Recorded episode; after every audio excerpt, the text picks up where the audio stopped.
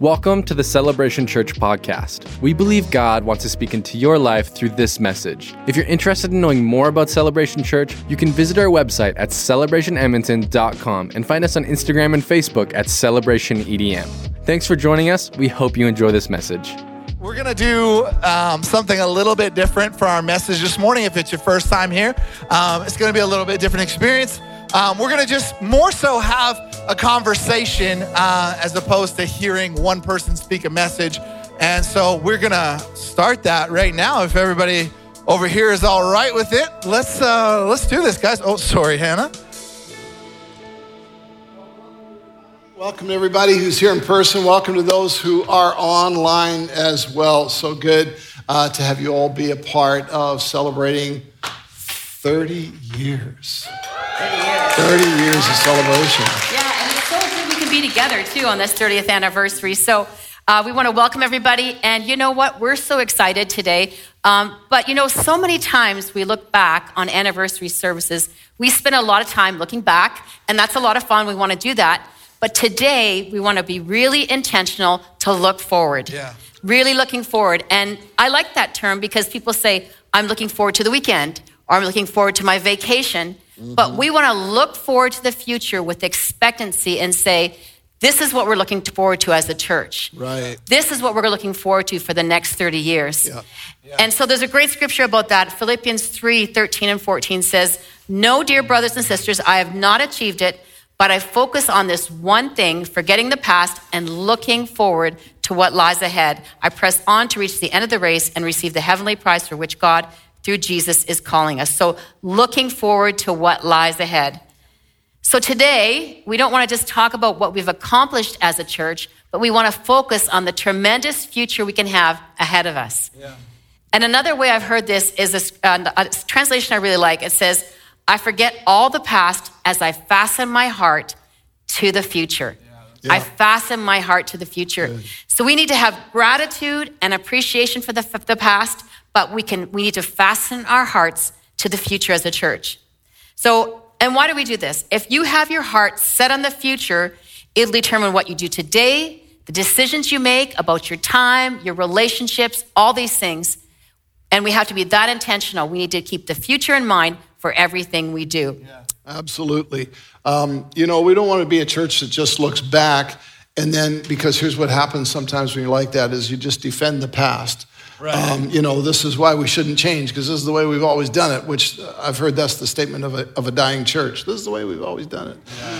So we, we don't want to do that. We also don't want to fail to look forward um, because to do that would mean you're not living with vision.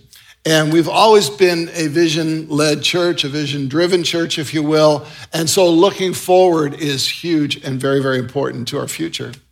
Awesome.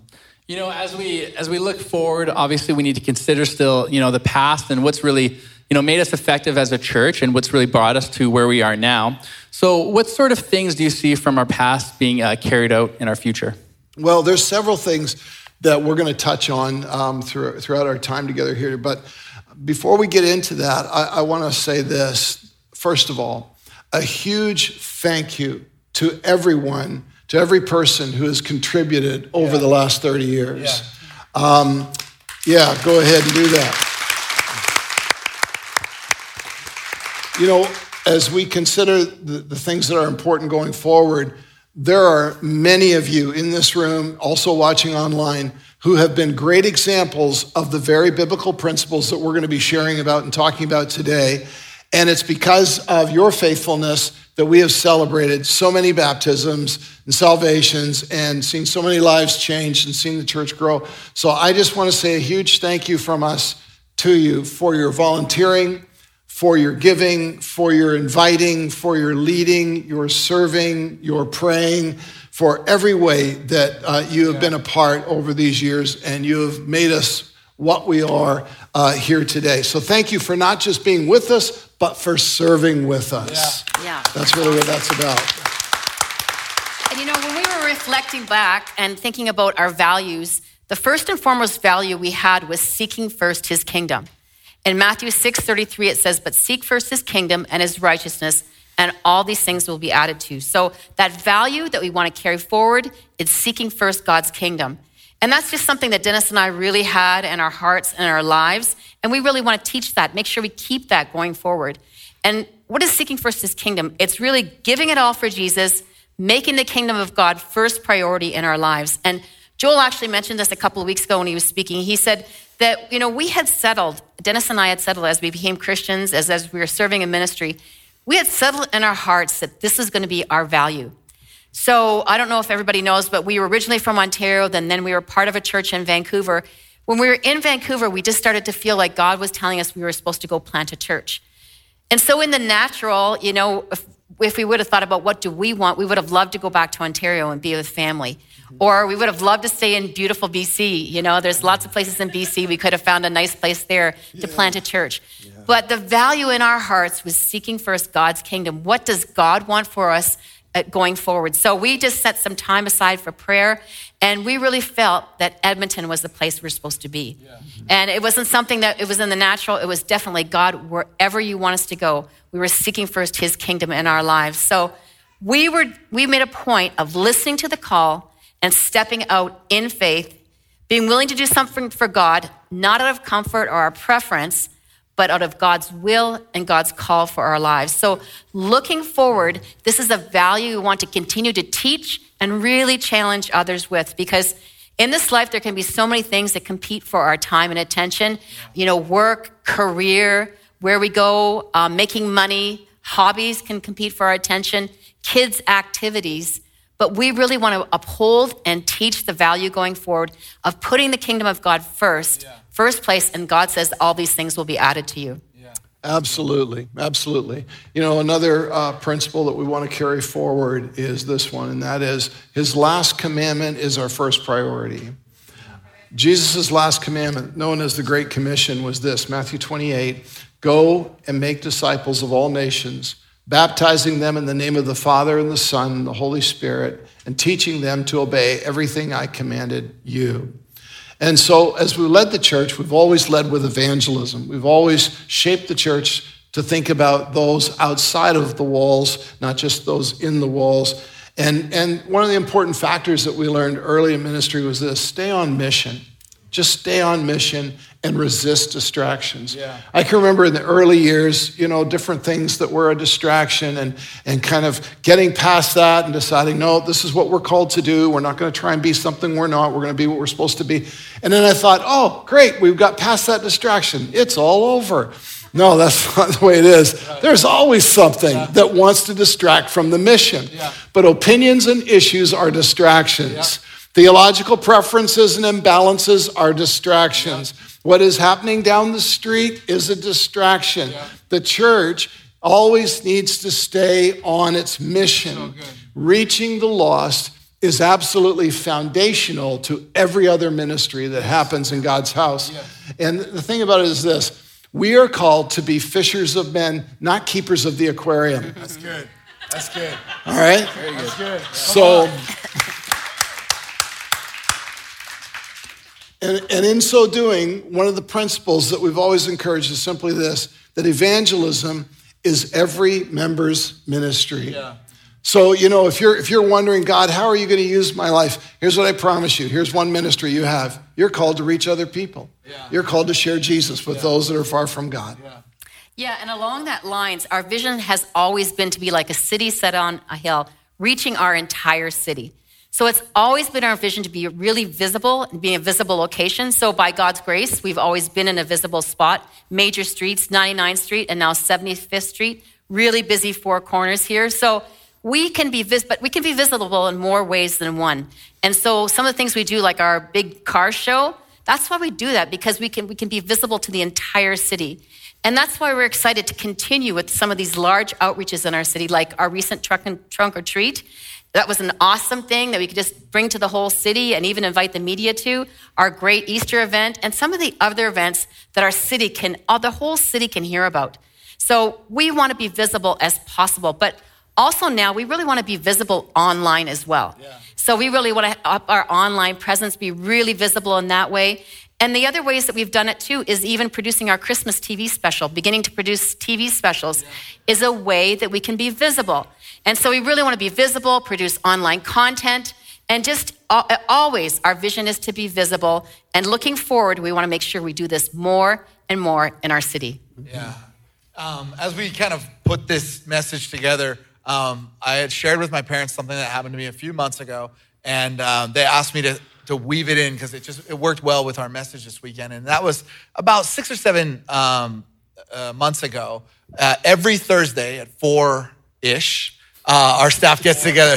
Yeah, four or five, whenever we can. Around four, we get together and we pray. And uh, we pray for the people in our church. We pray about what God's going to do that weekend, but we also pray over specific things that we know are happening in our church and in people's lives. So when you send us a prayer request in, our team prays for it, but every Thursday, our staff prays for you as well. And that week, I'd just been feeling, um, we get together, we pray, we, and I, I just been feeling a little bit dry. I just felt like, man, almost like I don't even really want to be here. I know I'm a pastor. I should be better than that, but that's how I was feeling. And um, I just sat there and was just being faithful to just keep praying, even though I didn't want to. I just felt like in that moment, the Holy Spirit just downloaded four things into my heart. And uh, it was almost as if the Holy Spirit was moving the pen. It was that just clear and, and real that I was just writing these things. And so I just wanted to share these four things with you this morning as we go through. I'm going to share them one at a time. But um, the first thing I felt the Holy Spirit say to me was that uh, the university needs to be a priority for us. I don't know if you know this, but our, we would not have a church if it weren't for campus out, out, uh, outreach. That that's how our parent, our pastors were reached. My parents, our pastors were reached because of university ministry and, and campus ministry. And so, in those early days, um, you might not know this, but in those early days, how our church got started was um, that our pastors went to College Copy, uh, is a, a photocopying store. Can you believe that even existed? Pre-Staples. Yeah, pre Staples. They went to this photocopying store and they printed off these invites for people to come over to their house for church. and they went to the university and they walked around handing out these things to invite people to church. You, th- you might think that's crazy. That's what happens when you're on fire for God and you want to see people reach for Jesus. You do crazy things.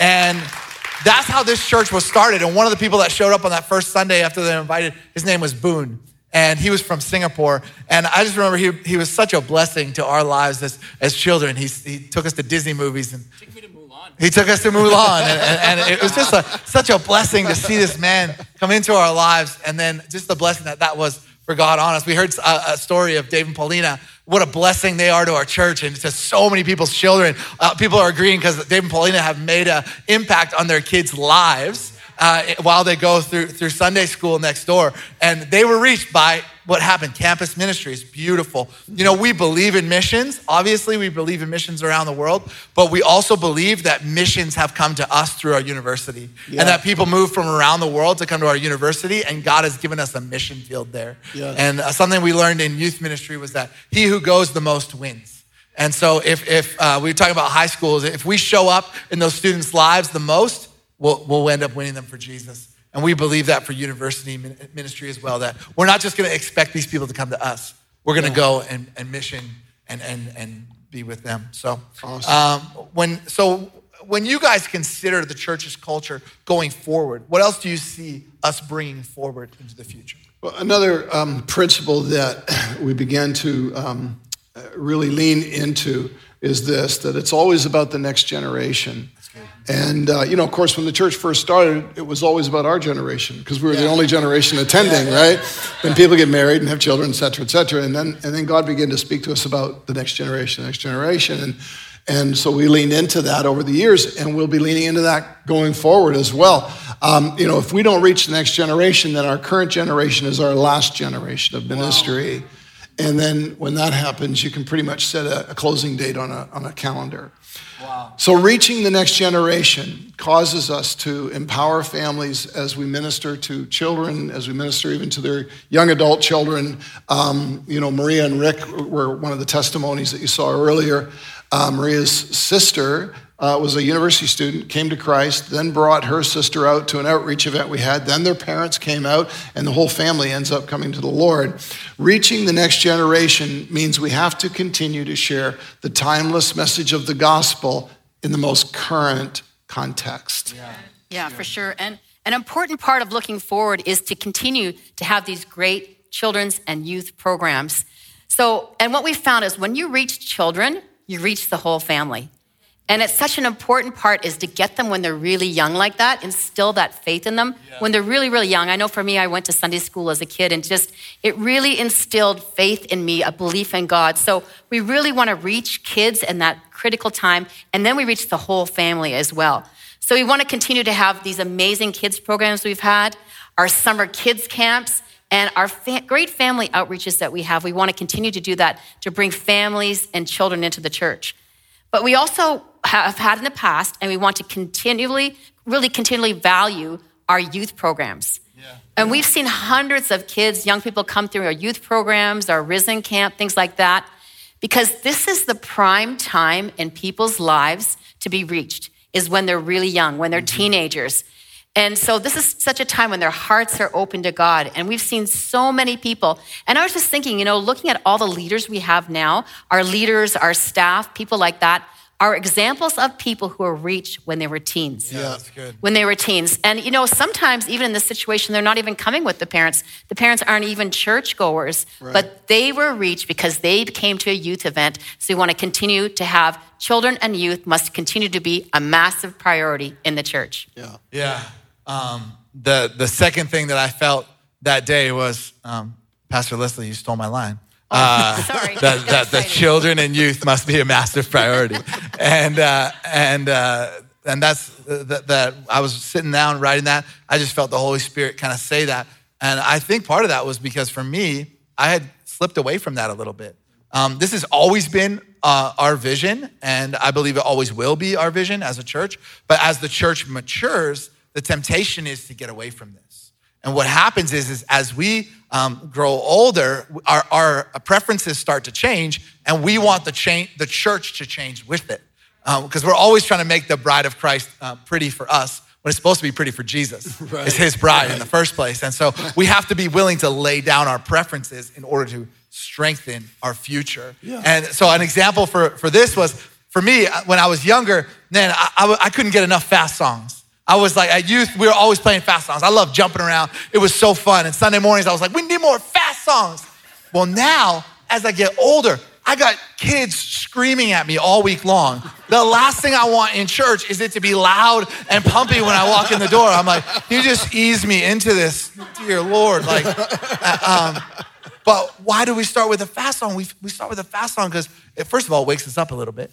Second of all, that what we don't even realize is that when new people come into the room, what they're expecting is what they've seen on the movies from a church where if they are late, they're gonna open that back door and it's gonna go, and it's gonna be so quiet in that church that everybody's gonna see them and notice them.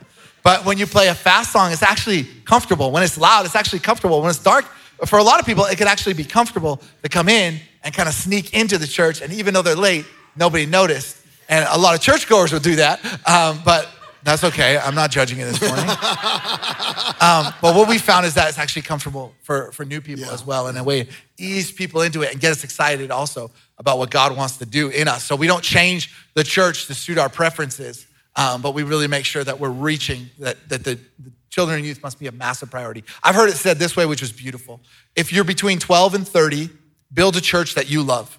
If you're between 30 and 50, build a church that your kids love. And if you're 50 and older, build a church that your grandkids love. Very good. Awesome. So good. I want to just expand on this a little more. Um, this whole, you know, next generation. Obviously, this has always been just such a focus and vision of our church, and been a big part of, uh, heart of our church for so many years. And you know, something I've I've heard uh, over time was I hear people kind of categorize, you know, churches based off of maybe the majority of the demogra- age demographic of who attended. For example, you'd hear people say, you know, this church is kind of for older people, this church over here is more for like families with kids, or this other church here is more for like young adults and singles. And I used to not think about this much, it didn't really bother me at all. But I know now entering into my 30s and now that I have kids, I get to see this, you know, amazing harmony that we get to have as a family, having the grandparents, the parents, and the kids all getting to attend and participate in church together. And I, I just want us to picture a family gathering for a second, all uh, around the table. And you know, uh, when we all come to a family gathering with the, you know, the grandparents, the parents, and the kids, you know, the parents might be doing most of the preparation. They may be getting everyone there on time. They might be hosting the event. Uh, you might have the grandparents, you know, helping wherever they see gaps or needs. Uh, maybe uh, maybe they paid for the meal, and you know they're uh, obviously they're always you know loving and encouraging the grandkids and the parents as well. But then you have the kids, and when it comes to the kids, we're just really making sure that they eat their food. You know, we're making sure they're being kind to each other, they're learning their manners, they're helping in, in any way they can, and, and honoring and respecting uh, their parents and their grandparents. But, you know, everybody is, you know, functioning and they enjoy each other's company. Uh, but what happens with the table conversation, you know, it's always, the end of the day, it always steers back to what do the kids need? And are the kids doing well? How are the kids doing in school? Um, uh, how are they growing and, and, and, learning? And I think this is a really important metaphor for us uh, as a church, uh, as all of us generations are needed uh, to build the church together. Um, well, we really need to always be looking towards, you know, what the kids need, because at the end of the day, um, the only way that the church moves forward is with the whole family. Just as a family right. needs to raise the kids with the parents and the grandkids, right. so does the church need to raise it with the parents and the grandkids, Very and always good. steering back to what the kids need. And I really just think that's such a, a, a good picture uh, for what we need to have, for, you know, in our lives and in your own life as well with your own family, so we can reach just like that story of Maria and Rick. Just because they re- folk, we reach the kids we reach the entire family. Right. And right. Uh, I don't think this just re- relates to our physical age, but this also relates to our spiritual age as well. Spiritual maturity. Spiritual maturity, yeah. you know. And what I mean by that is this is that you know you could be a spiritual kid here. That means that you just got saved. You're brand new whether you're 16 year old year old or maybe you're 58 year old but you're brand new. You're a kid christian or maybe your parent. Maybe you've uh, had a solid you know relationship with jesus for a while or you're a spiritual grandparent, you just have tons of maturity and wisdom. And at the end of the day, to reach the, to reach the kids, we need the entire family participating yeah. at the church together because everybody has a seat at the table and everybody eats at the table. And we need all generations uh, of age and spiritual maturity working together to reach the kids. Yeah, that's good. That's, good. That's good. So, um, you know, obviously, the, our church has always functioned with, we talked a little bit about ministry teams and volunteers for, you know, decades now. How do you see that continuing for in the future? Yeah, I want to comment on that, but first I want to go back to what you're saying about multi generational church. You know, when I think in terms of a natural family getting together, Christmas dinner or whatever, you know what's the most exciting uh, people in the room? It's the babies. Yeah. Uh, they make it. And you know what? That's, that's what makes the church exciting yes. too, yes. is that we're constantly seeing people come to Christ. It's yeah. the baby Christians yeah. that make church awesome. Um, when we think about volunteer ministries, excuse me, and which has been a huge uh, part of the culture of our church, looking forward, I'd simply say it this way everyone has a part to play. Mm-hmm. Everyone has a part to play. You know, when uh, we commit to Christ, we become a Christ follower. Jesus set the example when he was the servant of all, the Bible says. And so we connect with that same factor of serving. Ephesians chapter 4, 11 through 16 has been an absolute foundation for how this church has been structured, where it says this It was he who gave some as apostles and prophets, evangelists, and pastors and teachers to prepare God's people for works of service so that the body of Christ may be built. From him, the whole body, joined and held together by every supporting ligament, grows and builds itself up in love as each part does its work. This has been captured in a number of ways with different phrases over the years, like every member is a minister, or equipping the saints for service, empowering others to serve. There's no spectators, um, you know, in the body of Christ. I mean, obviously, if you're new to a church, you walk in, you're a spectator. But once that becomes your church, you're, you're to be involved. You're to be a participating member. And so, you know what? You have gifts, you have callings, you have abilities that can best serve the church. And the church grows, and as the church grows, rather, the importance of volunteers serving coming from everyone and every dynamic of ministry yeah. absolutely increases. Yeah. You have something on your life called a redemptive potential. Here's what I mean by that. The Bible says this that you were saved and you were called. So, in other words, when you gave your life to Christ, you were saved. You were forgiven, you're brought into God's family, you have eternal life, all that good thing. But here's the other side of it you were also called. God's called you for a purpose that He wants to work in and through your life. So you have a redemptive potential. You have something on your life you can do that contributes to the kingdom. Well, just as your redemptive potential is found in how you serve, So it is that the church's redemptive potential is found in how we all serve together. We are where we are today. We have what we have today because of the contribution and involvement of many people. Yeah. The fourth or the third thing I felt that the Holy Spirit just gave me that day as I was, I was just sitting there. I grabbed the envelope from the seat back in front of me. I was just jotting these things down. I did not expect it. Um, the third thing I felt he gave me was that we invite people into what we do. You know, we put on the wall that this is not just a place to attend, it's a place to belong. Right. And people need to be invited into that. And even though we say every week from the stage, take next steps, you'll get into those things. You know what? You know what goes so much further than that is a personal invitation into your life mm-hmm. and in onto your team. Yeah. And so this works in, in multiple different ways. I mean, you can invite people into your life as in, hey, I got this connect group happening. Never close that connect group. You know, I, it doesn't matter how big it gets, invite people in. Make it your mission that people will always be joining because you're excited about those new people. You know, if you're on a serving team, I'd encourage you, invite people. Man, a personal connection goes so much further than someone from the stage saying, hey, go to this class. I mean, the class works, but if people are invited in, man, that's how it becomes a place to belong. Yeah. We never want to be a church that's run exclusively by paid staff. This is never how we've done Right. things. Right. And so this will always be a massive Right. priority that people be invited into what we're doing. You know, Paul was a tent maker. Uh, he, did- he had this great ministry, but he also had something he else, else he did from nine to five. And all of us need to see that, that we don't just have a job from nine to five, we also have ministries. So you can be a plumber and you can be a pastor as well. And I'll just encourage you to, to receive that for your life and know that even at nine to five, you can invite people into your life while you're at work and pastor people that way as well. So invite people into what we do. What else do you guys see vital uh, to our future from our past? Well, the other thing is this make disciples out of decisions. Make disciples out of decisions. You know, it's one thing to say, well, I've decided to follow Christ, get baptized, all that. But now there's that personal growth, that maturity in your Christian life. And it's not like optional. It's not like, well, if you want to, you should do this. There's no such thing as neutral. You're either progressing or you're regressing. And personal maturity is absolutely needed for God to continue to work in and through your life and to fulfill, uh, you know, the purposes of God. Without going into a full sermon, the reality is this: God can put vision in your heart that you're nowhere near prepared to take on. That's why you've got to continue to personally grow. Yeah. Making disciples means this that we want to see the impact of God's word have a greater impact into people's lives than the impact of our current culture. Our lives need to be shaped by the word of God in order to be set free from being shaped by the impact of a sinful world that is around us. You know, reflecting on what I said last Sunday, we don't want to just celebrate your starting point. We want to celebrate the completion of the race set before you. Yeah. That we really do.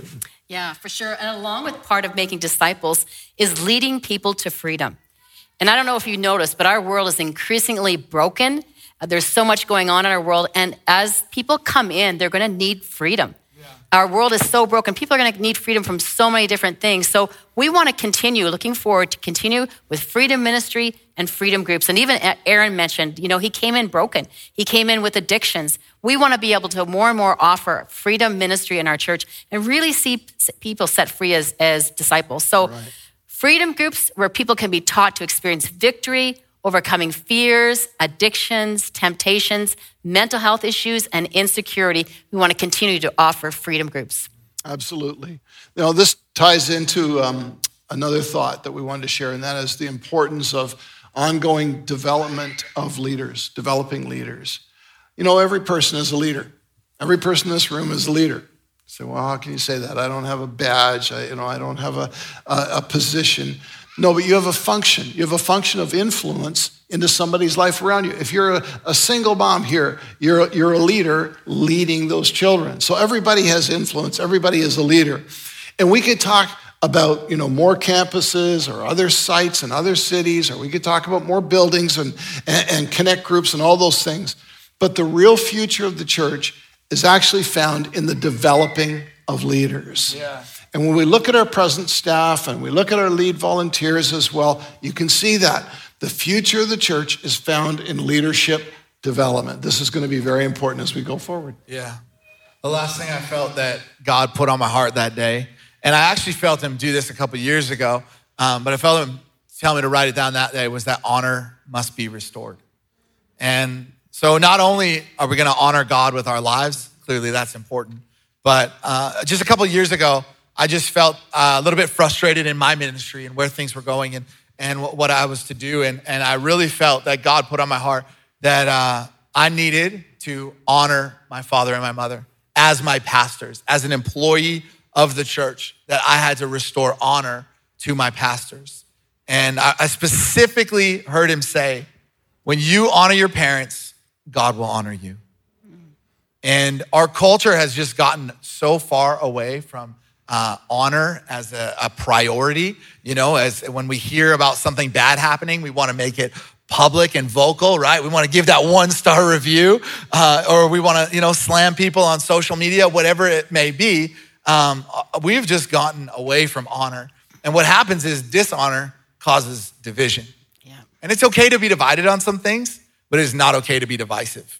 And, and uh, so, and, and, and so we got to get back to a culture of honor honoring each other, honoring uh, our, our leaders.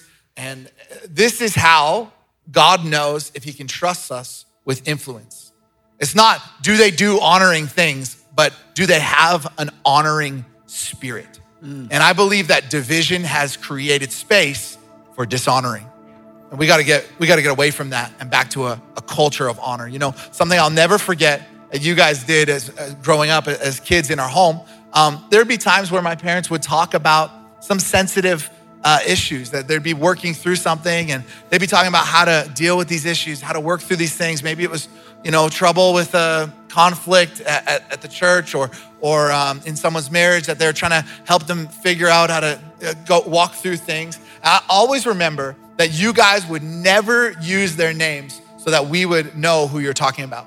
Because you'd never want us to look at somebody differently that was so honoring to those people. You would always use their first initial sometimes. Like, it'd be like, all right, there's an issue with I and J. And we'd be sitting there going, okay, there's like eight I's and three J's. And uh, yeah, so we'd be trying to figure it out. But you would always make sure to protect those people and make sure that uh, our kids wouldn't have attitudes about people because we weren't old enough to understand the situations that were going on and, and you guys were working through. I just thought that was so beautiful. That will always go with us. That, that's how we honor people. You know, uh, I just think of Noah in the Bible, and, and, we think of Noah as the boat guy, right? Um, but there's a story that's not so popular about Noah. Uh, Noah got drunk on the beach and he was lying, lying down naked. Noah had himself a little spring break after the boat trip. Um, but uh, Noah, in his, in his sin, in, in his dishonor of his life, in his mistake or his imperfection there on the beach, um, his boys grabbed a blanket and they walked backwards and covered him up and took care of him so that they wouldn't look at their father and be dishonoring uh, towards him in, in that. And I just think that's such a powerful statement about us just honoring each other and making sure that we are going to be a church going forward, a church that honors. That, that's our language. We're going to honor each other. We're going to honor our leaders because we know that we don't promote ourselves. And isn't that what, you know, slander and gossip is sometimes? It's not about the other person, it's about us propping ourselves up on that right. to, to make ourselves look better. Right. But we know we don't promote ourselves, God promotes us. Yeah. And honor is how we show Him that He can promote us. Uh, I'm sorry, I'm preaching a little bit this morning. I wasn't supposed to, but here we go. Um, C.S. Lewis said this the center of Christian morals is humility. Mm. Let's just be humble people that honor. And let's make sure we build the kingdom instead of our kingdom. And I love that story in the Bible where Aaron and Hur are holding up Moses' arms because the call was on Moses' life as the leader. So Aaron and Hur weren't worried about their life in that moment. They just said, let's hold up the arms of our leader who doesn't have the strength to hold his arms up anymore because God's doing something through them. And I just think that's beautiful that they realized, hey, we all have the same enemy.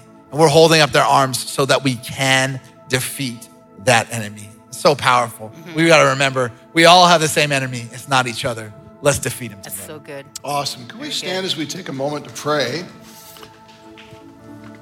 And, um, you know, through uh, this time of talking together, we reflected on, on some really important principles, important biblical principles. And we started with talking about the kingdom of God being first place in your life. that, that Jesus, really the only place for Jesus where he fits into your world is first place. That's it. That's his only place. But you know, what I talked about as a church, how that we had to deal with distractions, happens as well in people's worlds, happens in personal lives. And maybe that's happened to you. Maybe as you look at your life, you're like, you know what, I, I at some point fit Jesus in here, and now he's down around this area. He's he's a few tiers down from where he should be in terms of him being first place in your life. Or maybe you're a person who says, you know what, I've I've sort of had a, a certain mentality about what Christianity was all about, and hopefully today, something about today has clarified that for you to realize, you know what, if I'm I'm going to say yes to Jesus because he is the Savior of the world who died for us, and now I know what I need to do. Put him first place. Today, I want, I want to pray a prayer of new beginnings. That there are people, I believe, uh, watching online, people that are in this room, you need a new beginning. Jesus hasn't been first place. Your life has gotten distracted. The good news is you can deal with that right now. You can reset that. You can have a new beginning. Maybe you're someone who says, Well, I've, I've never yet invited Christ into my life. Do you know what the promise of salvation, the promise of Jesus coming into your life is this? You get a new beginning. You get a brand new start. You get a new life where you get to put the old one behind you, start a new life where Christ is the center, where it's about serving Jesus and knowing Him and following God's purposes. And you know what? When you reset your life, when you set that new beginning, when you set Jesus first place and decide, this is how I'm going to do life, man, the next 30 years for you personally can look phenomenal. It really can. With our heads bowed, I want to pray right now, and I'm going to ask us all to pray together. And for those of you who would say, I need to put Jesus in my life. I've not done that. For those who would say, I need a reset, I need a new beginning, we invite you all to pray along with us. Lord Jesus, I thank you that you thought about us when you went to the cross and gave your life for me. I ask you to forgive my past. I want a new beginning with you at the center. I'm confessing you as the Lord of my life. I'm putting you first place in my world to follow you with all of my heart. In Jesus' name, amen. Amen. Thanks for listening with us today. If you enjoyed it, check out more messages like this at celebrationedmonton.com or on the Celebration Church mobile app. If you'd like to partner with us financially, you can give on our website at celebrationedmonton.com. Come back next week to hear another great message.